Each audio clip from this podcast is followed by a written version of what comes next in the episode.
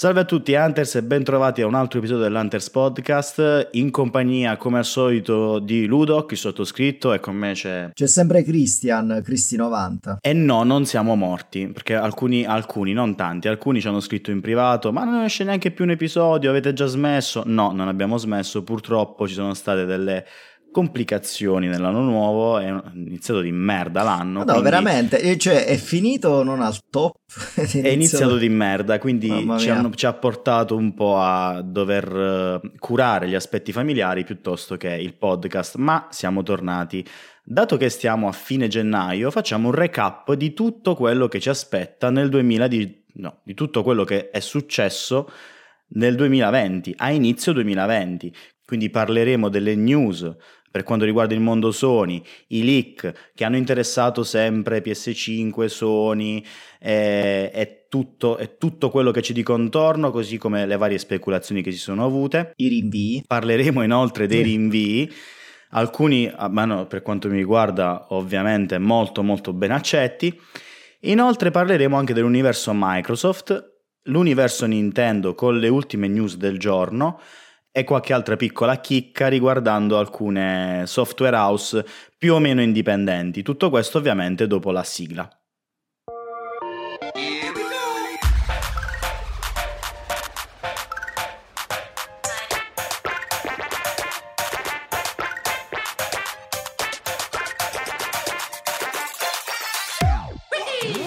Quindi, come preannunciato, un duemilaventi, mi viene da dire ancora duemiladiciannove, un duemilaventi abbastanza scontato, almeno per quel che mi riguarda, per quanto riguarda quelle che sono state gli annunci, sono stati gli annunci dell'industria videoludica, e non mi aspettavo diversamente sinceramente, almeno per quanto riguarda il mese di gennaio. Eh, ci sono state forse un paio di notizie che mi hanno un po' lasciato così interdetto, ma di questo ne parleremo infine dopo, perché riguardano più che altro eh, la questione rinvii, crunch e roba varia. Eh, partiamo subito a razzo con la notizia che mh, una delle notizie di, di inizio anno che ha fatto ha lasciato un po' di più l'amaro in bocca, quella che riguarda Sony, è il rinvio. Uh, cioè non il rinvio, il fatto che comunque la dichiarazione è stata fatta da parte di Sony di non prendere parte all'I tre del duemilaventi, così come è successo per il duemiladiciannove, anche quest'anno Sony non prenderà parte all'I tre. Questo cosa significa? Detto in parole povere, perché non parliamo, cerchiamo di parlarne sotto il punto di vista dell'Hunters, no? Di quello che è, è il nostro spirito, quindi non una semplice... Eh, dichiarazione di quello che è stato fatto, una traduzione dall'inglese all'italiano delle varie notizie, ma cerchiamo di commentare e capire il cosa ci, cosa ci può essere dietro questo, tutta l'industria videoludica. Questo cosa può rappresentare questa, questa notizia? Prima di tutto sicuramente non verrà vista di nuovo bene dall'I tre, non solo dai fan, ma proprio dall'I tre, perché il duemiladiciannove ci sta, no? Ti discosti dal, dall'I tre. Così come un po' è successo per Nintendo, succede quasi sempre per Nintendo, così come ha cercato di fare anche, se ricordo, Microsoft a inizio generazione, questo volersi lasciare a un, alle spalle una fiera che è prettamente videoludica, fa intendere da parte di Sony la volontà di, prima di tutto, affermarsi come marchio, più che come settore, industria videoludica, più come marchio nel settore videoludico, ma come marchio vero e proprio, è la volontà di dare le proprie notizie quando sì, lo ritiene più opportuno. È la cosa che ho pensato anch'io, cioè secondo me ci sono due motivazioni principali alla luce di questa assenza all'I tre. Eh, la prima è quella che hai detto tu, ovvero la Sony ha lanciato un suo originalissimo format, come abbiamo già detto precedentemente, e probabilmente tutti gli annunci più importanti li farà tramite questo format, che è anche un modo per monetizzare, per eh, monopolizzare l'attenzione soltanto su se stessa, eccetera. Dall'altra parte, secondo me, c'è anche la voglia di non mostrare troppo P S cinque, c'è una certa voglia di far aumentare l'hype e c'è anche... non voglio dire la saccenza, però il sentirsi molto molto più forte degli altri e quindi il potersi permettere di non andare a una fiera del genere. Cioè sì sì, andate voi, vedetevela voi, io non ne ho bisogno. Ecco, anche perché eh, si parlava poi nel dopo, dopo la diffusione di questa notizia si è incominciato a parlare un po' oh, in modo un po' più specifico che gli addetti proprio alla, a, gli addetti alla fiera hanno incominciato a manifestare apertamente il loro malcontento, perché l'anno scorso va bene, è andata così, anche quest'anno l'assenza di Sony potrebbe portare un introito inferiore, ovviamente, per quanto riguarda i titoli, per quanto riguarda gli ingressi proprio veri e propri alla fiera. Non è effettivamente una cosa da sottovalutare questa. Molti invece hanno semplicemente detto che quest'anno uscirà la PlayStation cinque e, dato che la, Mike, eh, la Sony in questo momento probabilmente non ha nulla da mostrare o non vuole mostrare del, cose, cioè nel senso non ha nulla da mostrare, non ha nulla di nuovo da mostrare, o se ha qualcosa di nuovo se lo tiene per un evento privato, diciamo, parliamo di quindi di Last of Us parte due, Ghost of Tsushima, tutti questi titoli qua che sono ancora tenuti sotto chiave, eh, sarebbe inutile mostrarlo ad una fiera pubblica aperta al pubblico, anche perché poi ci sono stati, ovviamente dopo questa dichiarazione sono incominciati ad apparire i primi rumors. Personalmente, per quanto, quando sento la parola rumors o leaked, notizia leaked, non mi viene sempre da sorridere, perché la vedo sempre come un qualcosa di costruito. Cioè, attualmente nel mercato videoludico attuale, con i contratti che si fanno tra personale che lavora per la Sony o per qualsiasi altra software house, publisher o azienda che sia, e tutte le persone che ci girano intorno, Uh, si vengono a, a creare dei contratti di riservatezza abbastanza forti, quindi sentirsi uh, dire o leggere un insider ha detto che, o una persona molto vicina al progetto X ha detto che, o ha rivelato che, a me fa ridere, perché sembra uh, cioè chi, chi va a rischiare una cosa del genere, di fare delle dichiarazioni per uh, magari diffondere una notizia. Io penso, come eh, vabbè, non sono l'unico a pensarlo, quindi eh, probabilmente anche questa è una parte di verità, che eh, tutti questi rumors, tutti questi leak, quanto avevamo detto, quanto detto prima, facciano, non facciano altro che andare ad aumentare l'hype di un determinato prodotto o di una determinata, di un determinato titolo. E spesso questa cosa è proprio voluta, cioè è una, è una strategia di mercato, ecco, perché guarda caso subito dopo si sono incominciate ad avere delle specifiche eh, un po' più dettagliate su quello che è eh, il processore, le specifiche tecniche dell'hardware PlayStation cinque.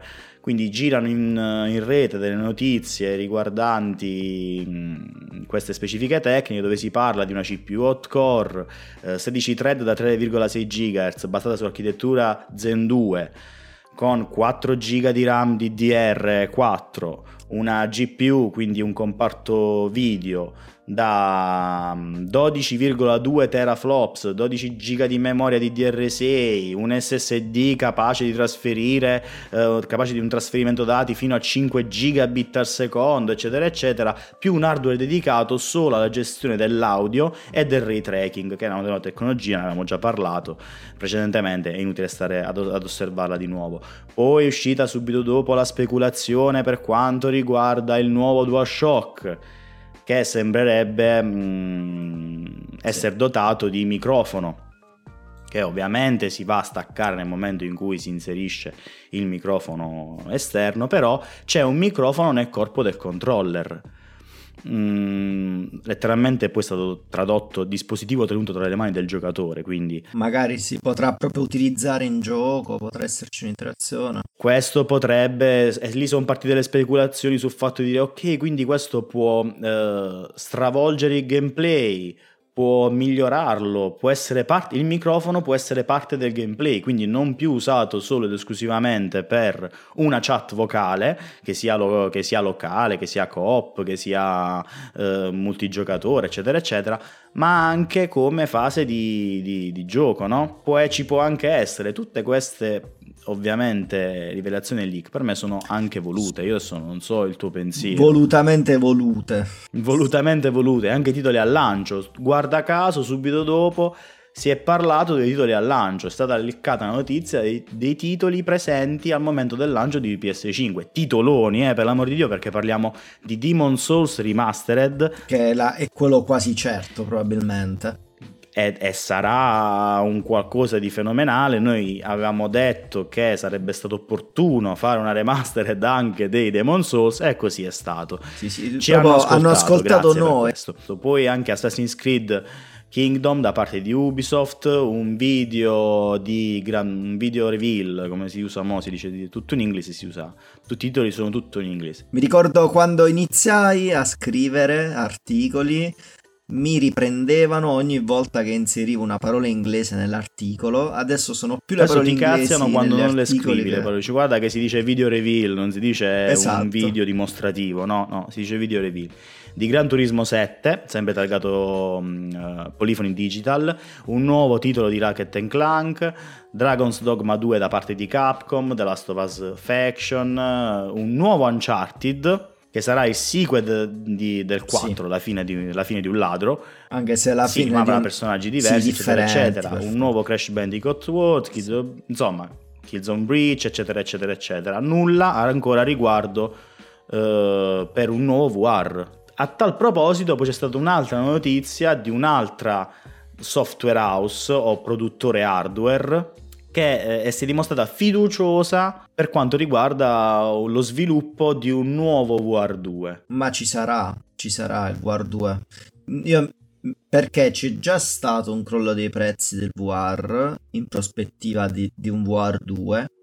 Vabbè, c'è stato un crollo dei prezzi perché è uscita proprio una nuova versione del V R. Probabilmente ci Ci sarà, ci sarà un V R due, però a parte questo, se tu ci pensi, il sonnecchiare, tra virgolette, delle esclusive Sony nell'ultimo anno e mezzo è compatibile con il voler portare tutta l'attenzione su P S cinque e volerla farla acquistare agli utenti, perché se è vero che P S cinque sarà retrocompatibile con P S quattro, a questo punto tutti i possessori e non di P S quattro vorranno fare il passaggio sia per giocare le esclusive sia per continuarsi a giocare i loro titoli. Beh sì, è, è una cosa scontata. Non, non... Potrebbe, no, potrebbe essere un'ottima mossa di, di PlayStation, di, di Sony, aver bloccato le esclusive magari in programma a fine gen di P S quattro e dire: se che c'è, fatele uscire direttamente su P S cinque così facciamo il botto, che è un po' quello che ha fatto Nintendo con Switch. Non so se ti ricordi che molte esclusive di Wii U furono bloccate e poi spalmate successivamente eh, per Switch, e Nintendo ha venduto un sacco grazie a questa cosa. Sì, ma anche, anche cioè vedi, io perciò dico, è tutto concatenato, no?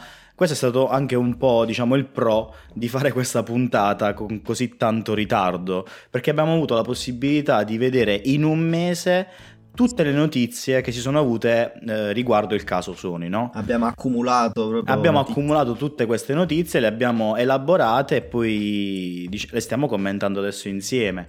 Anche eh, dal momento in cui Sony ha dichiarato di lasciare l'I tre, eh, cominciavano a questa cosa ha cominciato a dar fastidio a parecchie persone, sia dagli addetti ai, ai lavori del settore sia all'utente finale, no? Perché ci si aspettava magari eh, l'utente finale di andare all'I tre e provare o avere delle, delle diciamo, finalmente verrà presentata la PlayStation cinque, o quantomeno riuscirò a provare qualcosa di nuovo, cosa che non è avvenuta.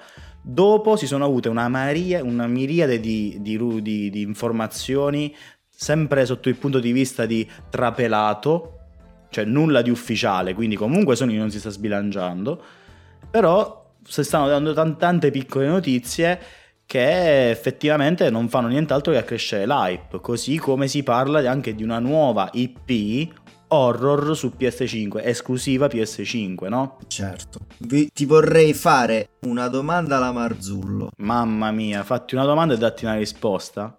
No, facciamo finta che tu, tu Ludoc, fossi Nintendo o Microsoft. Ma facciamo finta se, che sei Phil Spencer, magari hai qualche chilo in meno, però sei Phil. Qualche Come... capello in meno. Tu qualche qualche capello in meno, però anche qualche chilo. Eh. Come interpreti l'assenza di Sony all'I tre, tu Microsoft, tu Nintendo? Eh, lo sai che questa è una bella domanda.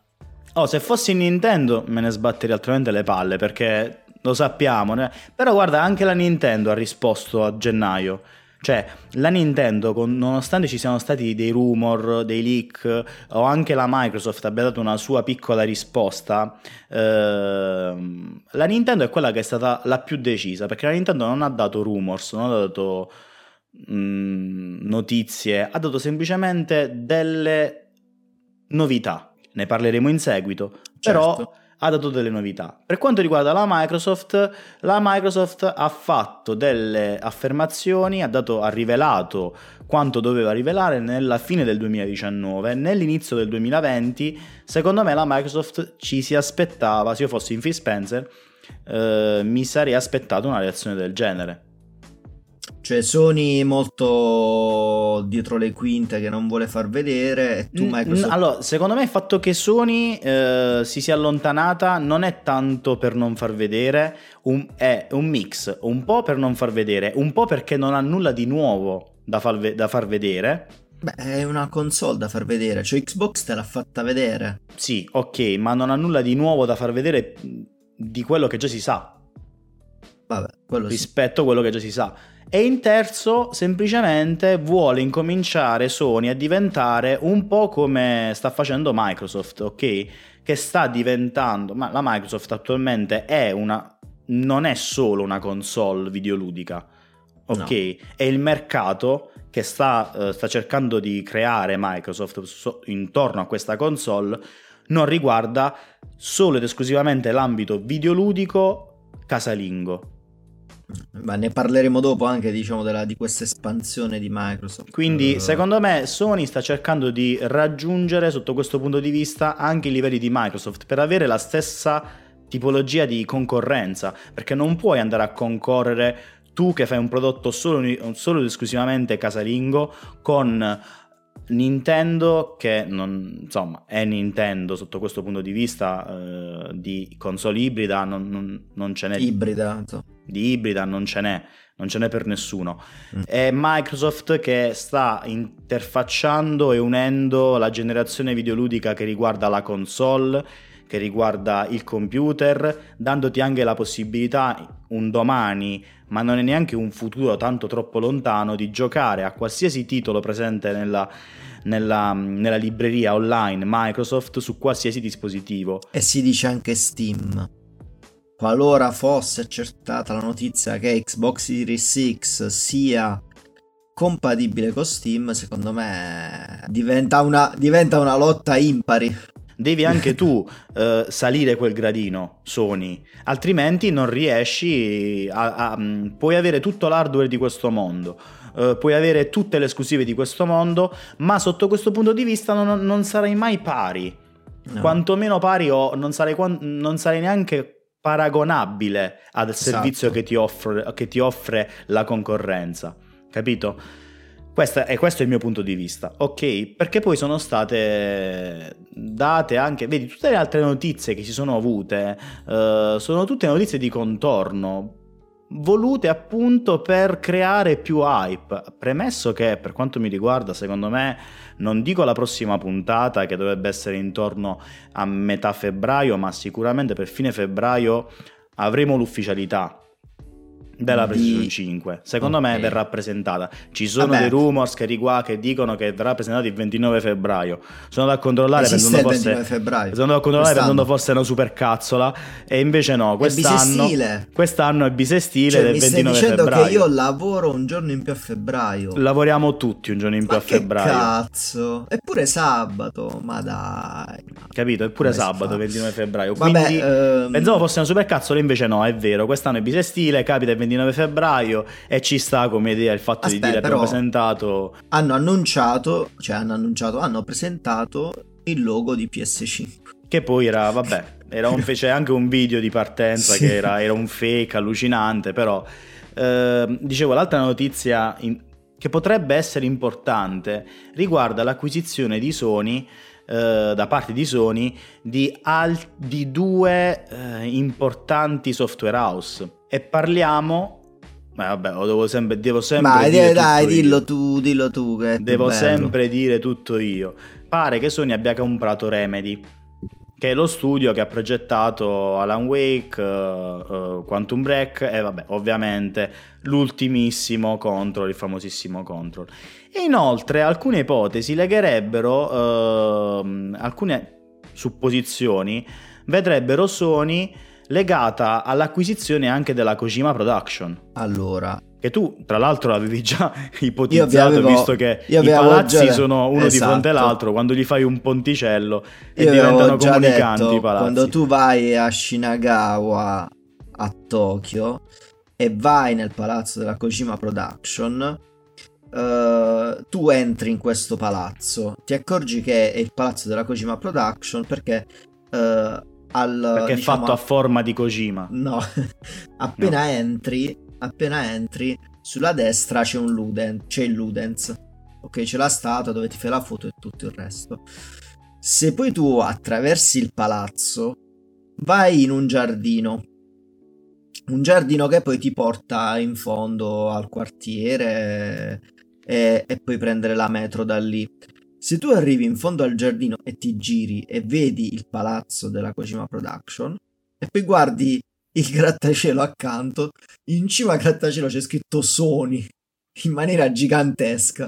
Quindi è una cosa tra virgolette scontata, però sì, guarda, è una cosa c'è scontata. Un'altra notizia che mi ha fatto un po' riflettere sul fatto che ehm, si pensa che Kojima sia, non dico in buoni rapporti, però ehm, abbia ripristinato un po' la vecchia amicizia con la Konami, o meglio la Konami ha cercato di ripristinare l'amicizia con Kojima. Figurati se Kojima va, va a fare la chiamata per primo, no, la riceve la chiamata sicuramente, e pare sia in, in, diciamo, in progetto un nuovo horror targato Kojima. Sì. Che forse non è Silent Hill, sicuramente non è Silent Hill, ma sarà un nuovo, proge- un nuovo progetto Project. Di, Project. di Kojima. Tra l'altro notizie di molto tempo fa, di fine anno scorso, neanche tanto tempo fa se uno ci pensa, ehm, davano appunto come prossimo progetto della, della Kojima Production però un horror. Sì, a questo punto, se è vera la prima not- la notizia precedente, ovvero che Sony ha acquisito la Kojima Production o abbia intenzione di acquisire la Kojima Production, ed è vero anche che Kojima stia lavorando a un nuovo titolo in collaborazione vai, vai. con Konami, Dillo, un nuovo esatto, titolo horror in collaborazione esatto. con Konami, quale delle due potrebbe essere verità? Cioè l'acquisizione della Kojima Production con Sony è, è comunque voluta a una libertà di movimento di Kojima, e quindi l'acquisizione è solo tra virgolette tra uh, fondi e gloria, nel senso uh, si possono attingere ai fondi limitati della Sony per produrre videogiochi e di conseguenza la gloria viene divisa ad entrambi, o è un qualcosa di vincolante come può essere magari il brand Naughty Dog, eh, il brand Uncharted, di, di no, no tipo Uncharted, come può essere per esempio il brand di, di, della Ninja Theory. Ah, tipo okay. il Blade acquisita Vabbè. da Microsoft mm. e, e il Blade due uscirà per, per Microsoft, per Xbox. Non lo capito? so, non lo so perché in quel caso Ninja Theory è proprio di Microsoft, capito? Sì, perché l'ha acquisita. Inve- esatto, l'ha acquisita. Cioè, e di quello si parlava Koji, nella notizia tu, tu, tu di, di Kojima, Co- Kojima col, col suo ego essere acquisito dalla Sony, ma se n'è andato, cioè, cioè, perché... cioè se ne, appunto se n'è, no, se n'è andato dalla Konami perché ha litigato per mettersi indipendente, e appena fai un titolo di successo ti fai riacquisire e diventi di nuovo dipendente di qualcuno. Ma secondo me non lo so, questa è una cosa molto molto molto sulla... Io ci vedo di più una cosa alla Naughty Dog con Uncharted, The Last of Us, cioè che eh, comunque eh, è un'esclusiva a tutti gli effetti e... Tu, tu vendi l'esclusiva, quindi hai dei fondi, eh, però ti appartiene la libertà, la proprietà intellettuale e tutto. Kojima ha già fatto sta cazzata con Metal Gear, mo la va a rifare co- co- con una, oppure con la Sony, non lo so, non lo so. Questa acquisizione mi sembra mi sembra un po' strana. Poi tutto... È vero, anche a me, ecco, perché tra, tra i tanti rumor ci sta sicuramente la cazzata. Molto è, sarà essere. vero, ecco. Tutto può essere, i soldi, dove, dove girano i soldi, secondo me non c'è logica. Però ragionando... E non c'è neanche dignità, sinceramente. Esatto. Però ragionando in maniera logica, cioè Kojima davvero ha rovinato un gioco perfetto, tra virgolette, che era Metal Gear uh, Solid cinque Phantom Pain, per, uh, per andarsene, per, per, ha chiuso le valigie e se n'è andato, si è interrotto a metà un'opera e poi si deve rimettere sotto schiaffo di qualcuno, non lo so. Però il fatto che pare che sia tornato in buoni rapporti di Konami, uh, una collaborazione con Konami per lo sviluppo di Silent Hills barra P T, che doveva uscire all'epoca, secondo me può beneficiare entrambi. Perché? Perché Kojima ha sempre voluto fare un gioco horror. Mo va bene, a noi Death Stranding ci è piaciuto anche un sacco, però non possiamo dire che fosse proprio un horror a tutti gli effetti. Beh, vabbè, no, anche se qualcuno dice c'è dell'horror, sì vabbè, però non è vabbè, horror, c'è del nero, quello, cioè, eh, non esatto. è che nero è non horror, è, cioè. non è horror. Quindi Kojima sarebbe stimolato da un progetto insolito. Konami, Konami si deve risollevare, da davvero si sta affondando. Eh, Konami eh, vende solo Pacico, vende, non, gli è rimasto P E S e eh, che cos'altro. Davvero si deve risollevare, come Capcom che ha vissuto anni bui. Secondo me la Konami è ancora peggio, cioè la Konami non so come sia ancora a galla. Davvero, forse davvero solo per P E S resta a galla, che negli ultimi anni è un po' migliorato. Quindi può, bene, può, può stimolare entrambi, e ci può essere che Konami dice vabbè senti, ho fatto una cazzata, forse a cacciarti, ritorniamo insieme, e lui dice vabbè ti aiuto in questo progetto, magari si prende delle libertà e tutto, però con le dovute precauzioni. È giusto, è giusto, ma io direi che basta parlare di speculazioni e rumors, parliamo di ciò che è certo. Va bene. Volevo iniziare questa, quest'altro, quest'altro filone di notizie, di discussione, tranche, per citare Farenz, come direbbe Farenz. Eh, volevo iniziare quindi questa tranche con commentando quello che mi è successo precedente, i primi, diciamo, da gennaio, inizio gennaio fino a metà gennaio. Il telefono non lo prendevo quasi mai, se non per fare chiamate poco piacevoli o ricevere chiamate poco piacevoli, e, e controllare la mail, no? Il computer mi ero dimenticato proprio dell'esistenza del P C. Uh, tutto sommato, mentre stavo cancellando tutte le mail di spam, che sono quelle, quelle che mi arrivano o spam o sono fatture da pagare, ricevo un'email di Amazon: il tuo ordine è stato rinviato.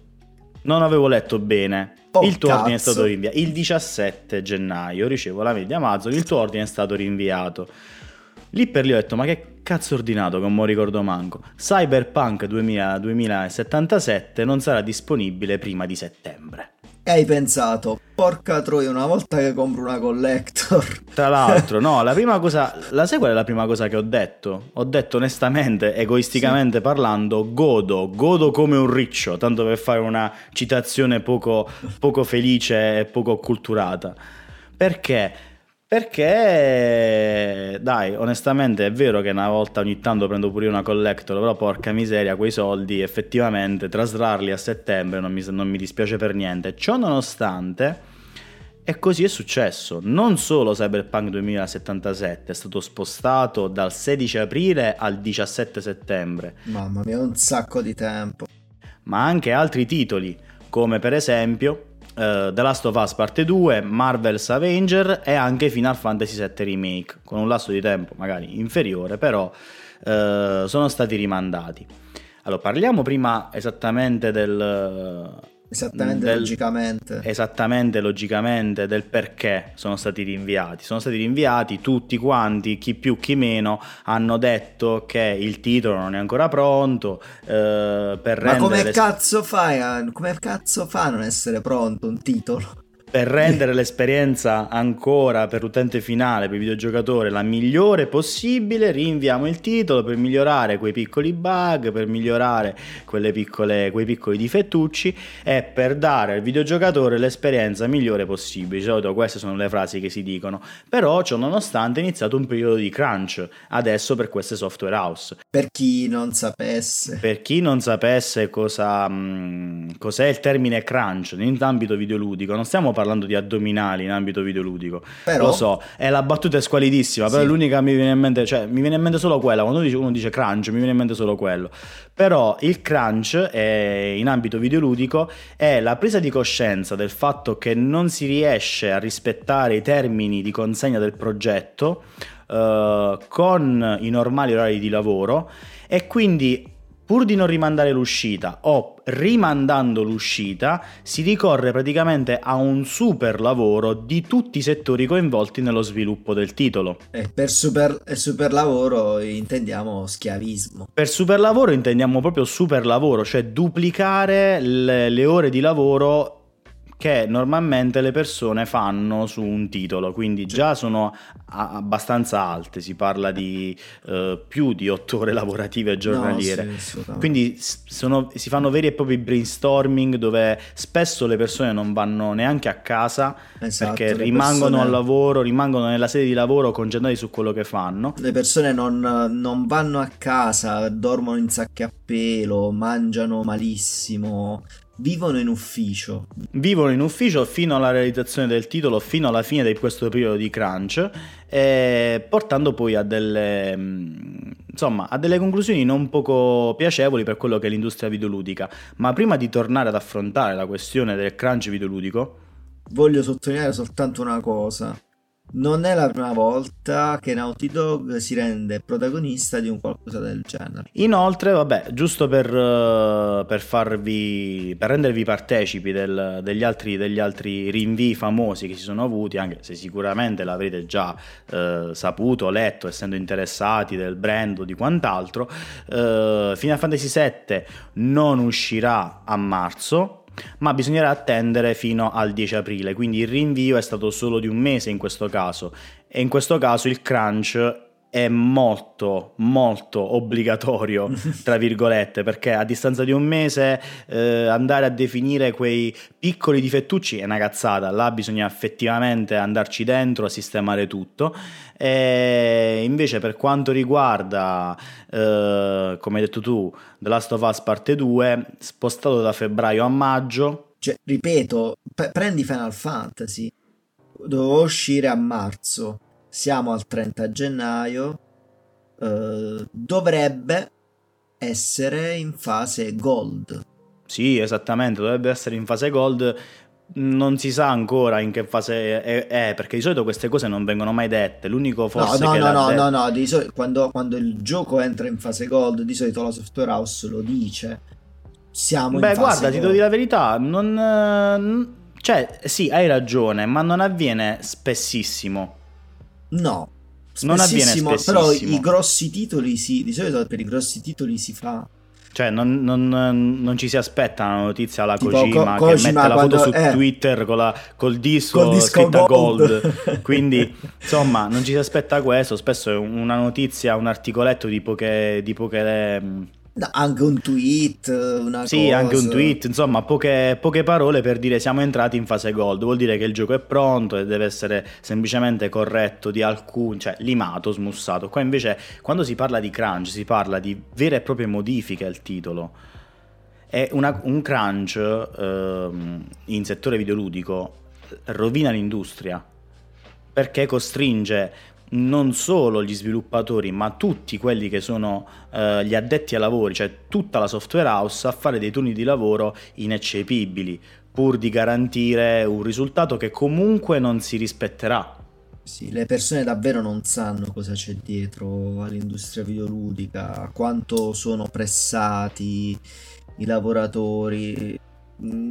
Non è bella, la situazione non è bella, davvero ci sono persone stressate, persone portate al limite, persone che sacrificano famiglia, tutto, e non è bello. Si potrebbe, ripeto, si potrebbe migliorare questo aspetto dell'industria videoludica ottimizzando i tempi, non dando troppe notizie con largo anticipo, non dando date d'uscita molto molto molto prima, perché è normale che se tu un anno un anno un anno e mezzo prima mi dici esce questo giorno, in un anno e mezzo può succedere di tutto, rallentamenti, ti accorgi che una parte del gioco non va bene, la devi rifare da capo, uh, cioè, ti rendi conto di quante anomalie si possono verificare in un anno. Cioè, tu dammi un periodo indicativo, dammi un, una finestra temporale, non mi dare una data precisa. Cory Barlog sta facendo esattamente così per God of War due. Non si sa nulla di God of War due. Si ipotizza esca al lancio di P S cinque o comunque entro l'anno eh sì. dal lancio di P S cinque, ma non si sa assolutamente nulla. Eppure eh, si, si ipotizza sempre che sia in lavorazione A, a partire dal duemiladiciotto. La vedo un po' strana come cosa, perché non è che esce God of War e subito inizia il progetto God of War due, perché comunque ehm, a livello di software house non è tanto la software house, sono i publisher che finanziano la software house, eh, che poi ovviamente gli introiti devono essere divisi da tutte le persone che hanno, da tutti gli enti, chiamiamole persone ma in realtà sono enti o società che hanno collaborato al titolo.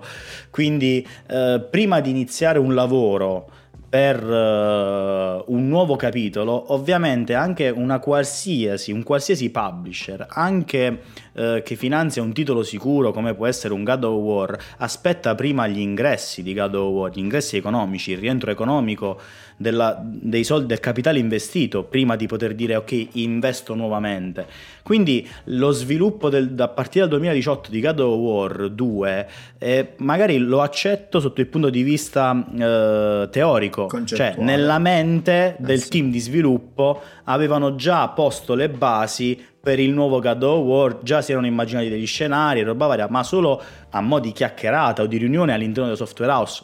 Mettersi a lavorare, quindi a investire tempo e denaro per un nuovo titolo a, a, subito dopo l'uscita del primo, alla fine della, cioè al lancio del primo, mm. mi sembra una cosa un po' strana.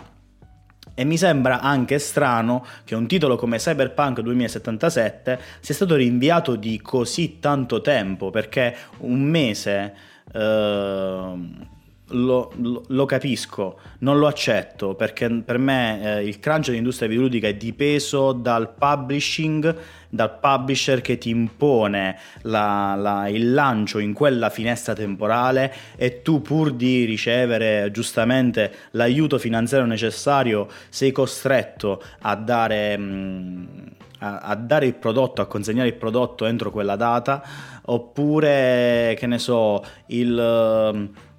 l'hype che si genera, anche il semplice hype che si genera intorno ad un titolo. Ovviamente noi parliamo di hype e parliamo, facciamo queste discussioni sotto il punto di vista di uh, utenti finali, ma ci sono persone anche che uh, studiano la durata di un hype, cioè quanto può durare l'interesse di un videogioco. Questo hype o viene costantemente fomentato, oppure bisogna semplicemente dare quello che vuole il pubblico. Beh, l'hype può essere... può essere causa di, can- no, di crunch, la, però l'hype può essere alimentato dando una data che poi non viene rispettata, rinvia, aumenta ancora di più l'hype. Certo, certo, certo, certo. Cioè, nonostante, cioè, a questo punto mi viene da dire che du- Cyberpunk duemilasettantasette, il duemilasettantasette non è tanto un anno scelto a cazzo, cioè no. Probabilmente è l'anno in cui uscirà il titolo. Io ti voglio dare e ti voglio fare un'altra domanda, sempre alla Marzullo. Ecco, oggi ti senti molto marzulliano. Ma cioè, se fosse stato un problema di Cyberpunk, io sarei d'accordo con te. Cioè dici, C D Projekt si è comportata male, ha rinviato il titolo e eh, vabbè. Ma perché tutti insieme i grossi titoli che devono uscire nel duemilaventi, tolto Ghost of Tsushima, ci so- sono stati rinviati tutti? Ma sicuramente per l'avvento della nuova generazione. Ho capito, ma perché rinviarli tutti insieme? Guarda, non è un male, non è un male che siano stati rinviati. Secondo me si sono fatti um, nel senso, prima hanno dato delle date, hanno sviluppato tutto in base a quella data, poi si sono resi conto che effettivamente c'era troppa carne sul fuoco. Ragazzi, stiamo parlando di Cyberpunk duemilasettantasette, Final Fantasy sette Remake. Eh, Final Fantasy sette Remake, per dirti, uscirà in due parti. Resident Cazzo... Evil tre. Resident Evil tre non è stato rinviato. Resident no, io dico come finestra temporale. Ah, sì, certo. Però dico, Final Fantasy sette Remake, ma cazzo esce che ha, che ha episodi? Cioè, lo fai uscire a mezzo su P S quattro e mezzo su P S cinque. Mi fai spendere soldi su P S quattro, poi me lo butti nel culo che è P S cinque. Beh, a questo punto no, se come hai detto tutti prima saranno retrocompatibili, quindi sarà sì, retrocompatibile. Sarà, quindi... sarà retrocompatibile il primo episodio, ma se il due lo fanno su P S cinque, io che ho P S quattro sono obbligato a continuarlo su P S cinque. E a comprarti la P S cinque. Cioè, è, f- davvero quella di Final Fantasy è una cosa senza senso. Ma se, vabbè, solo ma Final anche, Fantasy? No, Cyberpunk pure, cioè dico, l'hai rinviata a settembre. Aspetta tre mesi, lo puoi uscire su nuova console. Così come così come The Last of Us parte due. Io sì. ero, guarda, noi abbiamo visto i trailer, come sì come tutti, i trailer di lancio del titolo, no? Sì, e saranno... erano, e in qualsiasi fiera, in qualsiasi evento c'era proprio questo loop di, di trailer uguale che si ripeteva ad ogni cavolo di fiera. Ed era, ed era palese che di The Last of Us parte due avevano solo il trailer pronto, cioè non c'è un gameplay pronto. Non è come un Kojima che sì, ha fatto vedere vari trailer nell'arco del tempo, poi sia um, all'evento in Giappone ha fatto vedere una scena di gameplay. Sì, ma, eh, ma infatti la cosa che mi sta un di po' Cyberpunk settantasette non c'è video gameplay. No, infatti la cosa che mi sta un po' sul cazzo, ma solo un po', e che probabilmente saranno titoli cross-gen. Sicuramente. Tu mi, mi prendi per culo che me li devo comprare tipo P S quattro o One X, sapendo che non sono ottimizzati, perché saranno ottimizzati successivamente, e quindi io potrò avere la migliore esperienza di gioco soltanto dopo. Cioè, tu immagina punto... che divertimento se la Collector... ti arriva il messaggio che la Collector non verrà più prodotta per P S quattro, ma per P S cinque, ma solo esclusivamente per console di nuova generazione, con già tutti i pacchetti di miglioramento inclusi. Sì, è terribile. Secondo me è una cosa terribile. No, vabbè, questo non penso no, sia una cosa però, che... no, no, però no, è terribile, è terribile. A sti livelli no, veramente. È terribile il fatto che sia cross-gen e, e si sa. Cioè, posso capirlo di un titolo come G T A cinque. Cioè, G T A cinque alla fine è un titolo commerciale che ci può stare, però The Last of Us due già non è per, non, non, non è per tutti. Cyberpunk uh, ni Cyberpunk pure io non lo vedo tanto un gioco da casual gamer. Non è un gioco da casual gamer anche per me, ma è, ha un impatto mediatico così forte che tutti lo proveranno, a prescindere da, dal tipo genere. Tipo Death Stranding, ecco. Dici tu. Che è sì, molto sì, di sì, nicchia, sì. Ma soltanto perché... No, non è Kojima... molto di nicchia, è comunque un, un R P G open world, così come tanti del genere. Cioè, se uno prende il genere R P G open world, ci sono tanti giocatori che non giocano a, quel, a quella tipologia perché non hanno tempo, perché non hanno voglia, perché per una serie di motivi, perché non è affine col loro stile di gioco, con la loro tipologia di videogioco, eh, eccetera, eccetera, eccetera. Però l'impatto mediatico è così forte che è non solo l'impatto mediatico, ma anche il gioco stesso, ehm, la realtà del gioco, ovvero questo futuro con modifiche corporee, eccetera, eccetera, eccetera, eccetera, ti può portare magari a, eh, ad accaparrarti anche quella fetta di videogiocatore che non è interessata al, alla tipologia di gioco, ok? Sì, può stare. Questo è il mio pensiero, eh, poi il vostro... Ci può stare come ragionamento. Lo rispetto comunque. Vogliamo parlare di qualcosa invece di... Torniamo ad di abbassare felice. Un po' i titoli. Parliamo di qualcosa di felice e di certo, perché le notizie che si avranno d'ora in avanti saranno tutte f- notizie certe, sono tutte notizie fondate. Certe. Fondate e che non fanno incazzare. Quindi prima abbiamo parlato di presunti leak, rumors, eh, ipotesi per quanto riguarda il mondo Sony. Questa ha fatto... Ipotesis. Ipotesis. Questo ha fatto solo e unicamente incazzare la community. Adesso parliamo di cose che non fanno incazzare, ma rendono felici e gaudenti tutto il pubblico in, in ascolto, e non solo, tutta la comunità di videogiocatori. Tra le notizie che sicuramente non faranno incazzare nessuno e renderanno piacevoli questi ultimi minuti in nostra compagnia, c'è sicuramente le dichiarazioni fatte da Microsoft e da, da Nintendo in risposta a quanto detto e quanto fatto da Sony in questo primo mese dell'anno, ovvero la Microsoft ha mh, espanso il servizio di console streaming portandolo anche in Italia. Era già disponibile da ottobre in alcuni paesi e non è il servizio mh, di Project X Cloud. Non stiamo parlando di Project X Cloud, che tra l'altro ne abbiamo già ampiamente parlato nei nostri precedenti podcast. Ci sono anche degli articoli di approfondimento sul nostro sito molto interessanti, se vi invitiamo a leggerli, a leggerli perché non fa mai male ogni tanto leggere qualcosa, no, ma no. È la beta di un servizio di streaming dove si può scaricare la relativa applicazione. Bisogna prima di tutto registrarsi al sito ufficiale, registrare la relativa applicazione disponibile sui dispositivi Android supportati,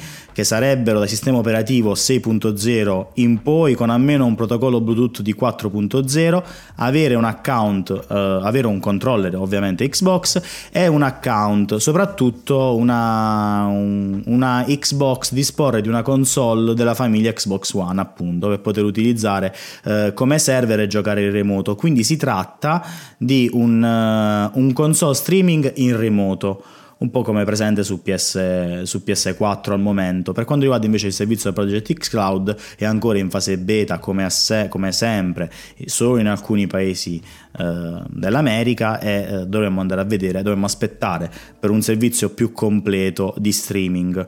Questo è stato interessante. Anche, chiudo la parentesi, consigliano di avere una banda che permetta almeno quattro, quattro. quattro mega in upstream, in e un valore di latenza inferiore a sessanta millisecondi. Insomma, per farla breve, se ci avete una D S L venti mega ci riuscite tranquillamente a, a giocare. Dici? Eh? Dici? Beh, penso di sì. Cioè, tu considera che il gigabit attualmente da contratto ti garantiscono un minimo di dodici in app. Sì, ho cioè... capito, pure io, figlio di Dio, c'ho la duecento me, c'ho la fibra duecento mega, non ho il gigabit, ma eh, vado in un upload di circa venti ventuno mega.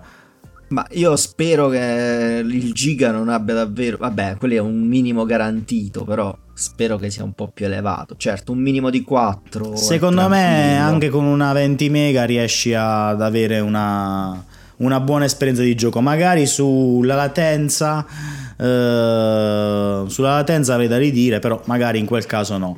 È un ottimo servizio, è una risposta molto molto blanda rispetto a a tutti i rumors detti precedentemente, perché riguardano la, la casa produttrice eh, Sony, ovviamente, semplicemente perché Microsoft ha fatto degli annunci molto molto pesanti, dichiarati, non rumors o leak, eh, nei mesi passati, quindi era inutile buttare altre carne sul fuoco. Di, di Microsoft Phil si è, ne ha parlato abbondantemente eh, quando ci si aspettava, e quindi ha voluto semplicemente aggiungere quest'altro servizio. Poi noi l'abbiamo detto perché ovviamente riguarda il mercato italiano, quindi eh, ed era giusto citarlo. Quello che invece però ha fatto scalpore, o almeno mi ha dato delle speranze, è eh, il rinnovo della proprietà intellettuale di alcuni titoli da parte di Microsoft, eh sì, buonanotte, Dis- da parte della Nintendo.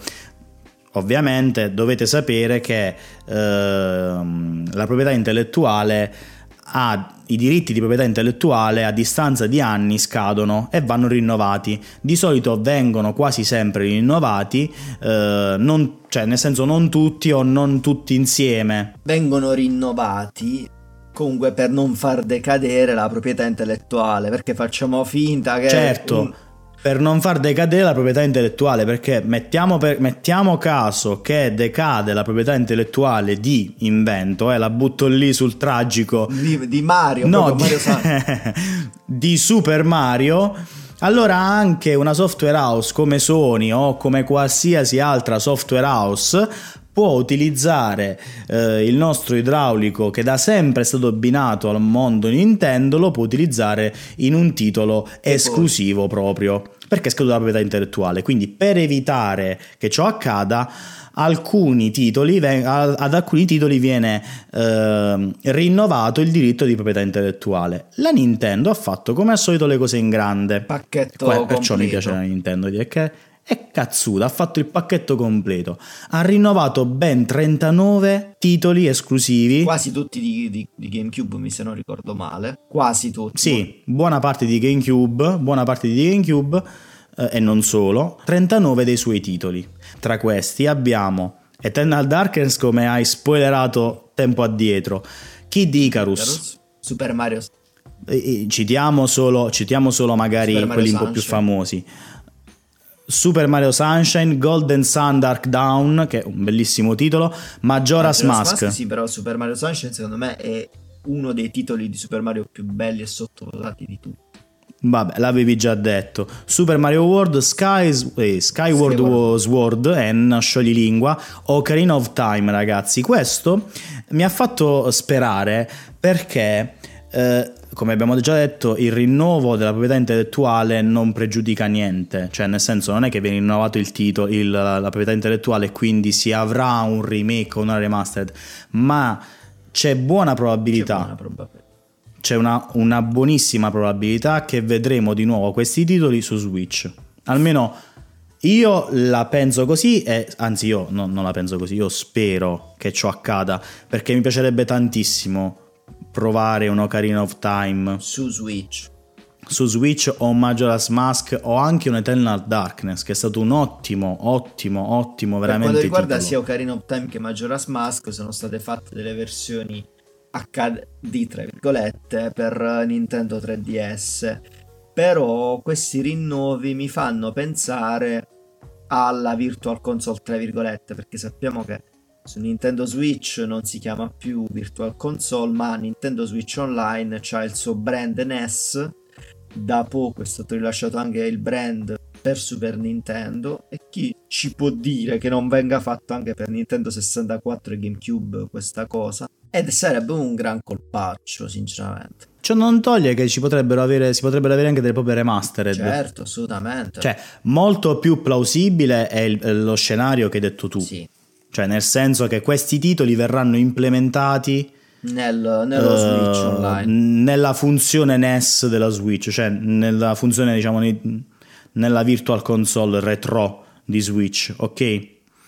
Ma eh, io spero che venga fatto, vengano fatti delle remastered, perché lì, e lì scatta la collector. Io lo giuro, se vedo Ocarina of Time, eh, quello è uno dei miei titoli preferiti, lo dico senza paura, è eh, il titolo che più gioco eh, volentieri, più mi suscita ancora le emozioni, le, le canzoni sono rimaste per me nella mia mente in un modo indelebile, quindi mi piacerebbe averlo in questo senso. E poi, come me con Twilight Princess, come te per Twilight Princess, quindi averlo in versione remastered per me sarebbe tanta roba, tanta tanta veramente roba, magari andando contro tutto quello che ho detto, fanculo la coerenza.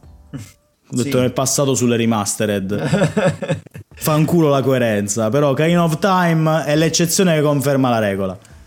Quando si parla di Nintendo, cazzo, quando si parla di Nintendo fanculo la coerenza. Quindi dopo l'hashtag fanculo la coerenza c'è un'altra notizia, però parlane tu, perché sinceramente io uh, beh, quando sì, sento ci... parlare di ste cose veramente eh sì, ti tocchi di nervi. Vabbè, sì, ci sì, sono sì. Ci sono, prima di tutto, sempre continuando a lodare Nintendo, c'è la notizia che uh, Switch ha superato i cinquantadue milioni di unità vendute, e nell'asso temporale, diciamo dal lancio di Switch ad oggi, comparato con il tre D S, è riuscito addirittura a superare, a superare il tre D S. Come vendite assolute invece è ancora lontano dai cento milioni di Wii, che ad oggi è, è una console probabilmente inarrivabile, però ha superato Super Nintendo, che si era fermato a cinquanta cinquantuno milioni di unità, quindi ha superato nelle console più vendute di sempre il Super Nintendo.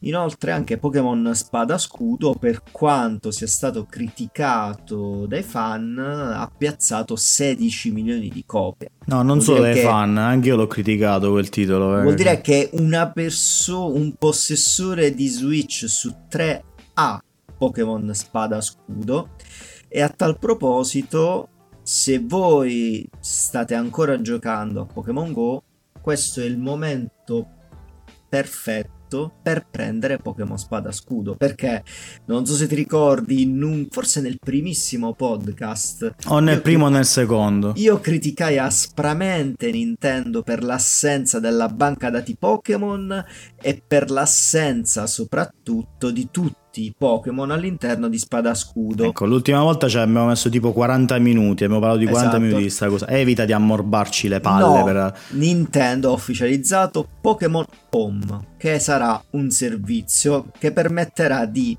mettere in cloud i nostri Pokémon, da Pokémon GO, da Pokémon Spada Scudo, da i Pokémon per tre D S e anche dalla vecchia banca dati. Quindi potremo mettere tutti i nostri Pokémon in Pokémon Home. La cosa che non ho ben capito, però penso che sia così, come per la banca dati, il trasferimento è irreversibile da Pokémon GO, dalla banca dati e dai vecchi Pokémon, il Pokémon tre D S, eccetera, mentre sarà possibile rimetterli dai vari Pokémon di Switch. Non so se mi sono spiegato. Sì, cioè, penso nel di senso sì. che tu tu che hai Pokémon su Pokémon GO, sulla banca dati, una volta che li metti in Pokémon Home non ti li puoi più riprendere. Se invece da Pokémon Home li porti su Spada Scudo, li puoi poi rimettere nel, nel Pokémon Home. E penso che sia il modo più semplice che abbia trovato Nintendo per... per far arrivare tutti e settecento rotti Pokémon su Spada Scudo, dato che non sono tutti disponibili al lancio. Anzi, questo va a, ad alimentare, tra virgolette, la, la cosa che aveva detto Nintendo, cioè al lancio non saranno tutti disponibili. Con questa strategia saranno tutti disponibili. Bisogna capire se Spada e Scudo sono predisposti per accettare tutti i Pokémon, se ci sarà qualcosa di incompatibile. Vabbè, ci sarà sicuramente un aggiornamento a livello, poi tanto a livello software tutto si può fare al momento. Assolutamente. Ricordo che probabilmente per il primo mese sarà gratuito, poi ci sarà un abbonamento da pagare come era per la banca dati, ci saranno poi addirittura anche potenziamenti, però maggiori dettagli eh, li potremo conoscere soltanto una volta che la piattaforma si attiva. Poi, tra l'altro, l'ultima cosa che volevo aggiungere, poi magari eh, cambiamo tematica, andiamo in chiusura. Eh, non hai parlato della possibilità di scambiarsi Pokémon in locale, in coop ovviamente, ma anche in una ricerca globale, cioè tu non puoi, è una sorta, una sorta di, tra virgolette, scambio aperto di Pokémon, cioè tu puoi cercare uh, un determinato Pokémon e in cambio dare o accordarsi su con una qualcuno, su sì. una mh, su un'utenza globale, certo, sulla tipologia di Pokémon che vuoi scambiare o che vuoi ricevere. Questa è una cosa che non ricordo era possibile fare precedentemente. For, forse forse con qualche titolo, parlo da, parlo da profano in questo senso, forse eh. con qualche, io mi ricordo di aver scambiato a livello globale dei Pokémon, però non, non, non, non ti so dire. Fa For... piacere allora che abbiano ripreso in tal senso, sì, una... forse con X Y, io mi ricordo un qualcosa del genere, però non, non ne sono certo. Sempre per poi per chiudere, non solo andiamo in fase conclusiva con ovviamente le ultime news del momento, perché mm-hmm. sono uscite fresche, sono fresche fresche, non dico di giornata ma quasi, ed è giusto anche commentarle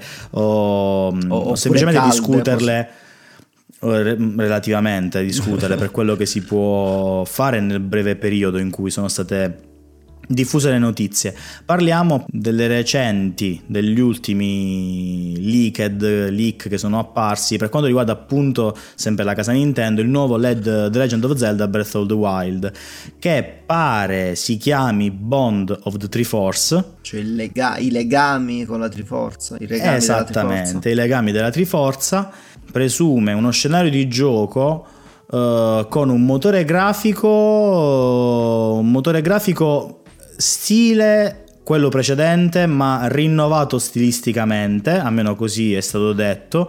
Uh, un, sono previsti diversi dungeon, sempre delle, delle zone open world, e inoltre c'è, c'è anche la possibilità di utilizzare i poteri magici della principessa Zelda, che sarà un personaggio interpretabile in determinati momenti dell'avventura, un po' come tra virgolette ci è anche abituato a fare con altri personaggi, no? Sì. Il brand ci è abituato a utilizzare determinati personaggi. Inoltre spera della speculazione che sia un sequel. Eh, su questo guarda c'è da dire, perché sempre nelle speculazioni si è detto, inoltre ci sono, ci sono state reintrodotte delle armi già conosciute come la fionda, mm-hmm. un bastone incantato in grado di evocare delle creature eccetera eccetera, eh, però un comparto audio ispirato a Zelda due per N E S.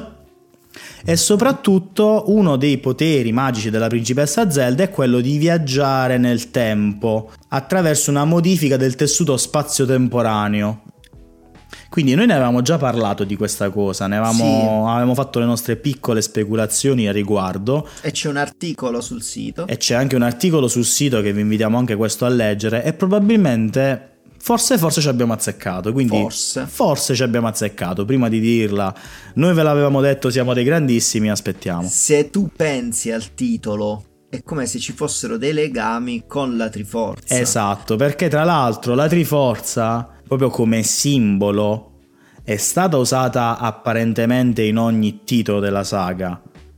Appare- in ogni titolo della saga. Apparentemente in ogni titolo della saga, ma non è il fulcro principale della storia, cioè nel senso la Triforza è quella che poi lega Zelda, Link e Ganon. Sì. Ma non è in alcuni titoli il, il... No, il, il soggetto principale. Esatto, il soggetto principale. Tra l'altro questo era già possibile vederlo, perché magari sono una... una una chiccheria che forse pochi sanno, in, no pochi sanno, sicuramente la sapranno in tanti, o almeno chi è appassionato di, di, del, del merchandising o della, o della serie sicuramente lo sa. Eh, all'inizio proprio del capitolo di, di Breath of the Wild, quando fai quel piccolo tutorial che ti lega a quel pezzetto di isola dove tu poi sì. non puoi andartene perché è sopraelevata rispetto all'altro mondo di gioco, puoi andartene solo dopo che fai un determinato percorso, soprattutto visiti quattro santuari. Se ci fai caso, il, um, il maestro Link. del santuario... Non ah, mi... il maestro, sì. Il... Sì, ho capito quello che dici. Eh, no, a me non viene, non vedi, non mi ricordo il titolo, non mi ricordo il nome, il tizio che cacchio è. Comunque, il tizio, il, re... il tizio del santuario, il tizio del santuario, il tizio l'uomo del, santu... del monte, l'uomo, il tizio del santuario. Ogni santuario ha uh, questo tizio che ha una um, posizione particolare delle mani. Le mani le ha posizionate in un particolare modo. E in realtà quei quattro tizi, per come hanno posizionato le mani, rappresentano la Triforza. Tu non lo sapevi questa cosa qua? No. Vedi? No. Ti Io ho reso... pensavo alla speculazione che tu non sai cosa è successo a Link prima di Breath of the Wild, perché lui si sveglia da un sonno profondo durato mille anni, quindi già ti fa pensare che possa essere un sequel di qualcosa. In più ti hanno messo a fine eh, no a fine gioco, nel trailer del nuovo gioco, dei legami con il passato. C'è chi si è sbilanciato con Majora's Mask, chi si è sbilanciato con Ocarina, noi ci siamo sbilanciati con Twilight Princess. Questo titolo Bond of the tri- of, uh, Triforce può dare un legame con tutti i vari titoli, e anche questo questa speculazione sul, sul, sul vivere più epoche, vabbè che adesso va molto di moda lo, lo spazio-tempo, i viaggi temporali eccetera, però può essere un bel modo per finalmente creare una linea temporale e finalmente creare un ponte tra tutti i titoli. Sì, è vero, anche un modo come l'altro per continuare creando, creando un filo, un filo logico temporale. eh, hai la possibilità di continuare, soprattutto sì, perché ti dai la possibilità già da adesso, se è vero quello che si è detto dei rumors che sono trapelati, di avere la possibilità di viaggiare tra le epoche. Ma non solo viaggiare tra le epoche, se tu ci pensi, no, dico anche, come, no, sì, come anche viaggiare tra, tra gli universi, titoli futuri, capito? Eh sì, anche tra, viaggiare tra gli universi. Ti spiego perché.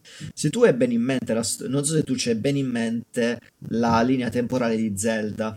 Se non ce l'hai in mente te la spiego in venti secondi. Provaci. La, ci provo. uh, Tutti i titoli di Zelda sono divisi su tre linee temporali. Cioè, se Link viene sconfitto, se Link vince, eccetera. E ci sono certi, certi titoli che si, sono dei sequel ideali tra di loro perché seguono una certa linea temporale e altri che eh, seguono altre. Quindi determinati titoli non si potranno mai intersecare tra di loro perché teoricamente la storia è andata in una maniera differente rispetto all'altro. Quindi metterli insieme, due titoli di due linee temporali diverse, potrebbe creare un'incongruenza. Se si può viaggiare nello spazio-tempo e in universi paralleli, tu paradossalmente potresti andare anche in un titolo di una linea temporale diversa che ha avuto un corso della storia differente. E modificarlo. E modificarlo, o comunque viverlo, e creare comunque un legame. Certo, certo. È una bella speculazione quella. Cioè questo è vero, è vero, è vero, è vero. Questa è una bella speculazione. Così come sono belle anche le speculazioni che sono state fatte su Resident Evil otto. Mamma mia. Vabbè, la notizia principale è quella del de, che è stato cancellato praticamente, è stato resettato tutto e ricominciato dall'inizio. Anche se tu ci credi. No, assolutamente no. Che fai? Butti, a, butti nel cestino? Secondo me non puoi, sì, non puoi cancellare, anche perché buttare, cioè ripartire da zero in una produzione nel duemila, fine duemiladiciannove vuol dire non avere un titolo pronto per i prossimi due o tre anni. È vero, quindi secondo me non è stato, forse a livello concettuale è stato un po' rivisto, quello è vero, hanno cambiato ma ti, magari... la storia e quindi devono rifare alcuni scenari, alcuni aspetti della trama, eccetera eccetera, ma buttato, buttato cioè demolito del tutto e poi rialzarlo il palazzo non è che lo fai subito subito, no. Cioè nonostante è trapelato appunto delle notizie, ovviamente queste sono da prendere con le pinze, ma tra l'altro come tutte, che eh, riguardano appunto Resident Evil otto o la presenza di uh, Ethan Winters, il protagonista di Resident Evil sette, che sarà di nuovo presente, così come Chris Redfield saranno, saranno entrambi presenti nel titolo. E inoltre hanno introdotto, hanno fatto vedere dei nuovi nemici, oltre ovviamente ai conosciutissimi zombie o a quelle altre specie dei nemici che siamo abituati a vedere. Ci saranno delle nuove creature che saranno una sorta di, ovviamente la cosa più comune da vedere è una sorta di lupo mannaro, però comunque sono dei, dei lupi modificati da non si sa che cosa. Ovviamente l'occhio cade su ciò che conosciamo e quindi si è stato assimilato al lupo mannaro. eh, allora ti voglio chiedo, dire una cosa ti chiedo Marzullo. Di, esatto. Dica Marzullo. Riusciremo a vedere Ethan negli occhi o comunque in faccia in questo titolo? Non lo so, non lo so, secondo me non è neanche tanto importante vederlo, perché ci sono delle belle teorie su Resident Evil sette, sul protagonista che lo, lo va ad accomunare, a, va a creare un filo logico con i precedenti Resident Evil, eh, che riguardano appunto, non avevamo, non avevamo mai parlato, quindi è giusto buttarci due o tre minuti su questa cosa qua. Una delle teorie dove io mi trovo largamente partecipe a questa teoria riguarda appunto il protagonista. Il protagonista non viene mai visto in faccia, né tantomeno eh, di lui si sa nulla, non c'è un background storico del personaggio. Tuttavia il suo modo di, di fare, di, di comportarsi, lascia intendere determinate cose. Prima di tutto non è una persona che eh, si, si, si spaventa, nel senso agli orrori che gli si palesano di fronte, eh, si spaventa come... Vabbè, reagisce con stupore. Reagisce esattamente, cioè... con stupore, grazie per avermi... dato queste, okay. eh, da, ha messo in bocca queste parole. Eh, tuttavia, mh, non è una reazione paragonabile ad una persona che non è abituata a questi orrori. Certo. Quindi eh, l'ipotesi più, eh, più normale è che comunque questo personaggio abbia a che fare con l'universo Resident Evil, tant'è che sono stati recuperati ovviamente da, da fan sfegatati della saga dei file di titoli precedenti, eh, dove è possibile vedere tra alcuni scienziati eh, il nome Ethan e viene scritto come deceduto o scomparso. Quindi probabile che questo Ethan in realtà sia uno scienziato che ha lavorato per l'Umbrella, quindi sia a conoscenza del virus, sia a conoscenza comunque dell'universo che gira intorno all'Umbrella, ed era praticamente preparato a quello che ci aspettava, magari sorpreso perché non si aspettava di trovarsi, eh, cioè tecnicamente lui va a prendere, a riprendere la ragazza di cui non ha più notizie e di certo non si aspettava di trovarsi davanti a un, al, al virus T G o comunque eh, una qualsiasi progenie del virus, ecco. Il che poi ti riporta magari alla conclusione finale con Chris Redfield, dove viene fatto vedere poi anche col D L C che l'Umbrella in realtà adesso è cambiata, la gestione dell'Umbrella, e sta cercando un po' di mettere le pezze a quello che era la precedente, eh, la precedente amministrazione dell'Umbrella, diciamola così. Inoltre altre speculazioni su Resident Evil otto sono state fatte riguardo l'ambiente di gioco, potrebbe svolgersi in un villaggio o in un ah. castello, ah. quindi roba a noi più che familiare, eh, con, pers- con ambientazioni o livelli innevati o montani, con altre, insomma un'altra ambientazione a noi familiare. Quindi sarà un mix di nostalgia tra un quattro e un Code Veronica X praticamente. Allora, c'è da dire che su questo Resident Evil otto eh, si gio- la Capcom si gioca veramente tutto, perché il sette è stato uno svecchiare il brand e un rinnovare il brand, e l'hanno fatto bene, ma veramente bene. Anche adesso nel... perché sia io che te lo abbiamo messo nella top del decennio duemila duemiladieci duemiladiciannove, che insieme quindi... alla top flop del, duemila, del decennio duemiladieci duemiladiciannove ha destato non pochi litigi. Eh certo. E ci scusiamo eh, per questo. E ci scusiamo per questo, ma ragazzi, noi siamo fatti così, non ci possiamo fare niente, dobbiamo creare un dibattito, dobbiamo ricevere dei vaffanculo, perché altrimenti non ci divertiamo in quel che facciamo. Eh, adesso con Resident Evil otto devono obbligatoriamente o mantenere quel livello o alzare lievemente la stina, perché altrimenti eh, ritorna un flop. A me, sinceramente, col Lupo Mannaro, insomma... Vabbè, vediamo un po' come la gestiscono sta cosa del Lupo Mannaro, se è vera, non è vera, e se è vera come viene gestita. Che schifo la prima persona, e poi è uscito il titolo. Quindi... Soprattutto in V R, soprattutto in V R. Quindi no, no, no. È per conclusione di notizia, e così poi ci lasciamo e vi lasciamo alle vostre... alle vostre cose. Resident Evil tre sarà doppiato in italiano. Questa è una notizia veramente del, degli ultimi giorni, dell'ultimo momento. Sarà doppiato e sottotitolato in italiano, quindi il gioco potrà essere gustato da tutti, potrà essere ovviamente fruito da tutti, eh, senza nessuna barriera linguistica, appunto. E devo dire grazie, mi sento di dire grazie a, a Cyberpunk sotto questo punto di vista, perché il doppiaggio voglio ascoltare, no, perché secondo me a livello italiano sì. l'impatto mediatico e l'importanza che ha avuto nei confronti non solo della comunità videoludica italiana, ma della comunità eh, videoludica di publisher, publishing o software house a livello mondiale, l'importanza che ha avuto eh, il doppiaggio italiano di Keanu Reeves, adesso forse l'italiano verrà preso un po' più in considerazione come lingua presente un po' ne dovunque nei videogiochi, quantomeno di tripla A. Beh... Ripeto, già con Death Stranding si è fatto tanto, però Death Stranding era, era un titolo... Io eh, di solito i titoli, come ho fatto con Resident Evil due per esempio, li gioco eh, audio hang sub ita.